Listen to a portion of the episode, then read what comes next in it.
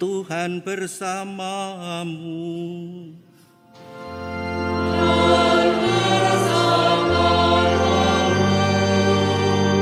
Inilah Injil suci Yesus Kristus menurut Matius.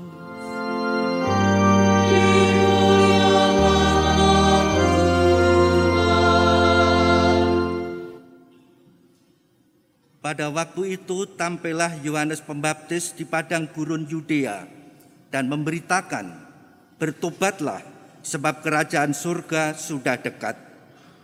Sesungguhnya dialah yang dimaksudkan Nabi Yesaya ketika ia berkata, ada suara orang yang berseru-seru di padang gurun, persiapkanlah jalan untuk Tuhan, luruskanlah jalan baginya. Yohanes memakai jubah bulu unta dan ikat pinggang kulit. Makanannya belalang dan madu buah hutan.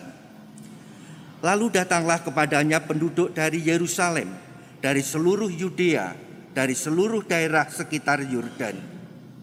Sambil mengaku dosanya, mereka dibaptis oleh Yohanes di sungai Yordan.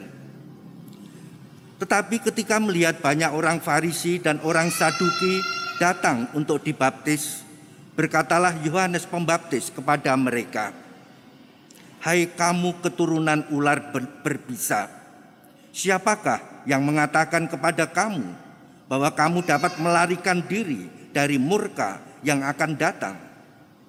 Jadi hasilkanlah buah yang sesuai dengan pertobatan. Dan janganlah mengira bahwa kamu dapat berkata di dalam hatimu, Abraham adalah bapak leluhur kami. Karena aku berkata kepadamu, Allah dapat menjadikan anak-anak bagi Abraham dari batu-batu ini. Kapak sudah bersedia pada akar pohon, dan setiap pohon yang tidak menghasilkan buah yang baik pasti ditebang dan dibuang ke dalam api. Aku membaptis kamu dengan air sebagai tanda pertobatan. Tetapi dia yang datang kemudian setelah aku, dia lebih berkuasa daripada aku, dan aku tidak layak membawa kasutnya. Ia akan membaptis kamu dengan Roh Kudus dan dengan api. Alat penampi sudah di tangannya. Ia akan membersihkan tempat pengirikannya dan mengumpulkan gandumnya ke dalam lumbung. Tetapi debu sekam itu akan dibakarnya di dalam api yang tidak terpadamkan. Demikianlah sabda Tuhan.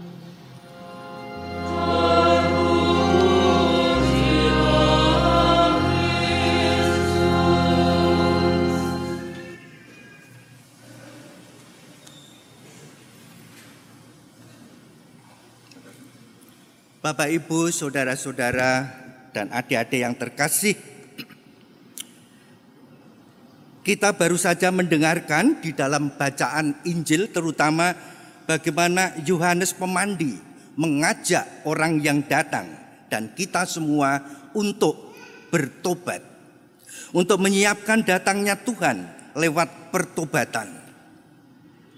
Dan pertobatan yang diharapkan oleh Yohanes adalah pertobatan yang sungguh nyata, di mana kita diajak untuk mengubah hidup kita searah dengan kehendak Tuhan. Menurut saya ada 3 model orang menanggapi pertobatan. Yang pertama adalah orang yang merasa tidak pernah bersalah, tidak punya dosa, maka tidak perlu bertobat dan juga tidak mau bertobat karena tidak punya kesalahan. Dan itu dilambangkan dalam bacaan hari ini oleh kaum Farisi, oleh Yohanes. Mereka merasa benar, mereka keturunan Abraham, jadi pasti langsung selamat. Maka mereka tidak mau bertobat. Ini kelompok pertama. Kelompok kedua adalah orang yang ingin bertobat, tetapi pertobatannya berhenti pada kata-kata, maaf ya, aku mau baik, aku besok tidak marah lagi kok.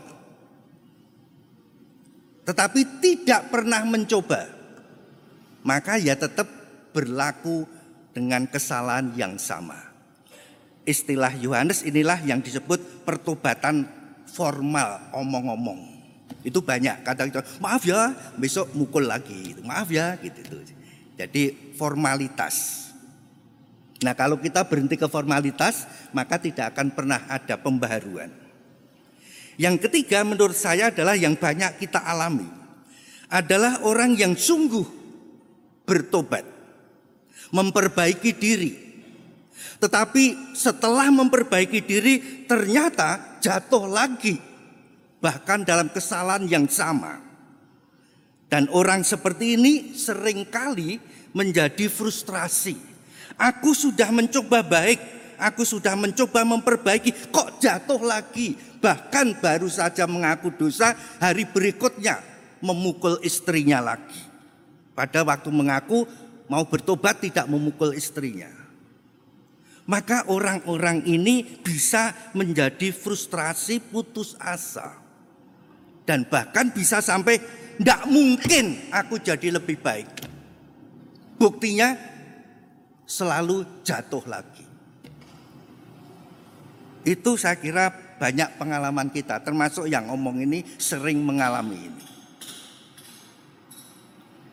Tentu yang kurang bagus adalah orang menjadi putus asa, lalu akhirnya apa? Tidak mau memperbaiki lagi. Nah, disitulah lalu godaan yang disebut godaan menang. Tentu harapannya meskipun jatuh mau bangun kembali. Maka pertanyaannya sebenarnya sederhana. Kenapa sih bertobat itu kok sulit? Bapak Ibu bisa jawab sederhana. Lah kalau tidak sulit kita semua sudah jadi suci, semua langsung masuk surga, mati cepat. Kok sulit? Ternyata memang ada banyak alasan.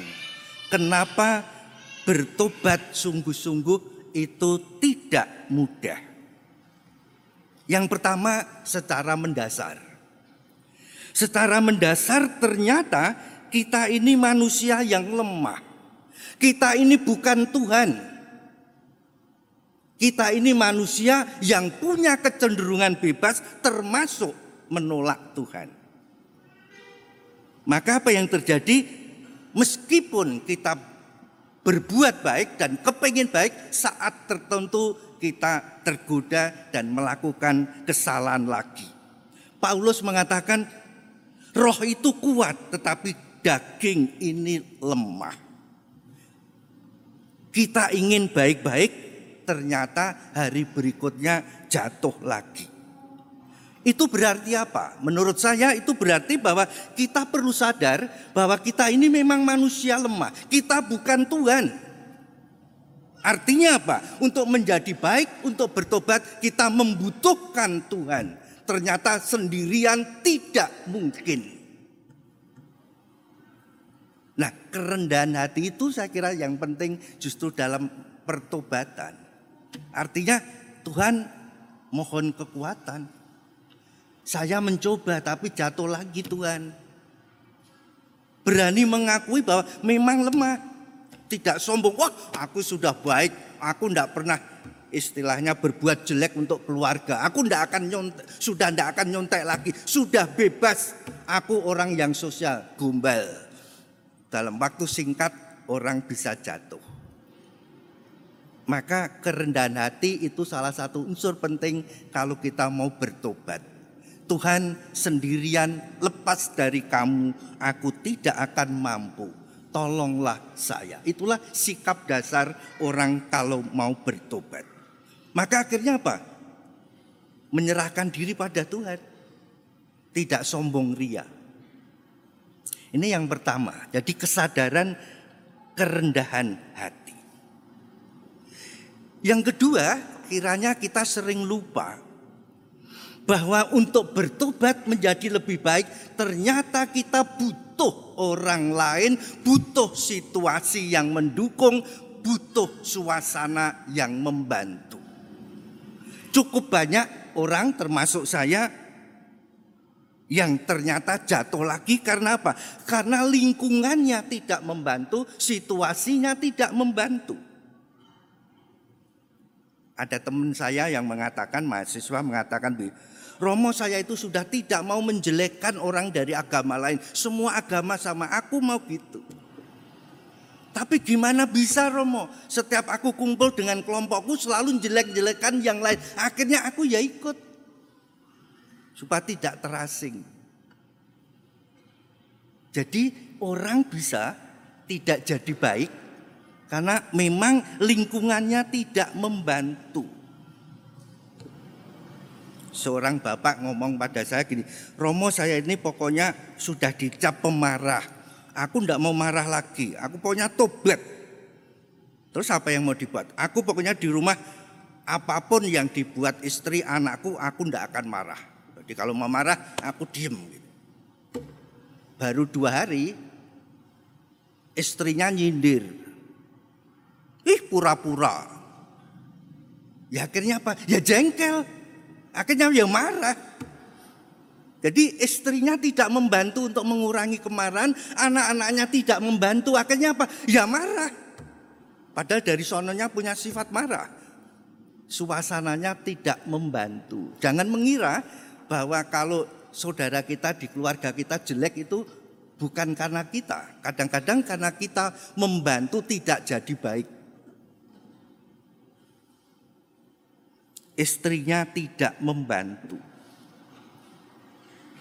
Yang ketiga, orang tidak jadi baik dan tanda petik bertobat karena seringkali tidak tahu caranya. Dalam bahasa modern, nggak ngerti bahwa ada alternatif lain untuk mengatasi kelemahannya. Seorang mahasiswa cerita pada saya, Romo, saya selalu jatuh di dosa. Dosamu apa sih? Kepelacuran, Romo. Kok bisa? Nggak tahu, aku pokoknya sudah berjanji setelah ngaku dosa nggak akan kepelacuran, Romo. Tapi ternyata minggu depan kepelacuran lagi. Kok bisa sih? Ternyata dia cerita karena memang jalan pulang ke rumahnya dari tempat kerja atau tempat belajar, kalau pulangnya sore-sore, di situ ada tempat pelacuran memang. Dan hatinya kalau lewat tempat itu tergerak untuk apa? Untuk masuk. Bukan tergerak untuk keluar, untuk masuk. Dan setiap kali lewat situ tergerak ya masuk. Maunya tidak, tapi tergerak masuk.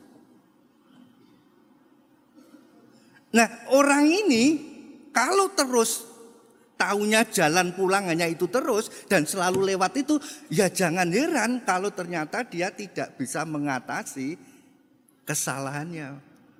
Akhirnya ya ditanya saja. Apa satu-satunya jalan dari tempatmu bekerja dan tempatmu belajar ke rumah hanya satu-satunya itu? Enggak, Romo. Lalu ada jalan, coba jalan lain dilihat sekarang. Sekarang dengan Google Map kan bisa dilihat alternatif jalan-jalan. Nah sekarang jalan mana yang di pinggirannya nggak ada pelacuran? Jalan ini, nah besok dicoba tidak lewat jalan yang membuat selalu masuk itu. Ya akhirnya saya nggak pelacuran lagi. Kenapa? Memang nggak ada yang mengajak masuk. Artinya tidak ada yang nyedot kalau bahasa orang Jawa. Orang ini ingin baik tapi sering gak ngerti ada alternatif lain. Banyak orang yang akhirnya ikut korupsi, ikut berbuat kejahatan karena merasa tidak tahu jalan. Karena sudah termasuk dalam lingkungan di mana mereka diajak untuk melakukan kejahatan. Mahasiswa saya pernah saya ceritakan ingin berdamai dengan orang tuanya karena dia membenci orang tuanya. Tapi nggak ngerti gimana ya, karena dia merasa yakin orang tuanya juga pasti benci. Romo, pasti orang tuaku benci juga dengan saya karena aku nggak mau komunikasi lagi.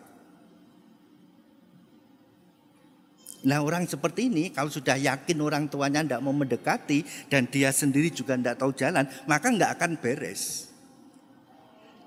Hanya karena ada orang yang mau menjadi penengah, mencoba untuk mendekati orang tuanya. Apakah betul membenci anaknya? Ternyata tidak, dan kepingin juga ketemu. Ini yang bisa menjadi penengah. Membantu apa? Supaya anak ini, mahasiswa ini mau berjumpa dengan orang tuanya. Lewat orang ketiga. Kalau tidak, enggak jadi. Bapak, Ibu, dan saudara-saudara yang terkasih, saya hanya mau mengajak kita semua, terutama kita yang sering merasa frustrasi karena mencoba berbuat baik, sudah mencoba, tapi sering jatuh. Kita diingatkan hari ini. Bukan untuk putus asa, tapi kita berani bangun kembali. Yohanes memang keras, dia mengatakan yang tidak beres akan dibabat, dibakar. Tidak, kita ingat bacaan pertama, bagaimana Nabi mengatakan ke depan ada Tuhan yang berbelas kasih. Tuhan kita, Tuhan yang berbelas kasih, yang mau datang untuk mendekati kita. Maka mohon kita tidak frustrasi. Hidup menurut saya akhirnya adalah salah satu isi utama adalah dalam konteks moral adalah jatuh dan bangun. Tapi mohon jangan ditutup dengan jatuh. Lalu jatuh, bangun. Nanti jatuh lagi, bangun lagi. Pokoknya terakhirnya jangan jatuh gitu, tapi jatuh bangun. Artinya apa? Tidak putus asa dan tetap rendah hati, karena kita hanya bisa bertobat betul kalau Tuhan bersama kita. Dan mohon kita sebagai saudara mau membantu teman lain untuk menjadi baik. Jangan sebaliknya malah membantu teman lain menjadi semakin jahat. Kita makhluk sosial, terutama dalam keluarga. Banyak kedosaan di dalam keluarga karena ternyata kurang saling membantu. Kita sering terlibat di dalamnya, ikut istilahnya membuat suami, istri, anak, tetangga jatuh. Mari kita mohon supaya kita menjadi pembantu orang untuk maju dan bukan sebaliknya. Amin.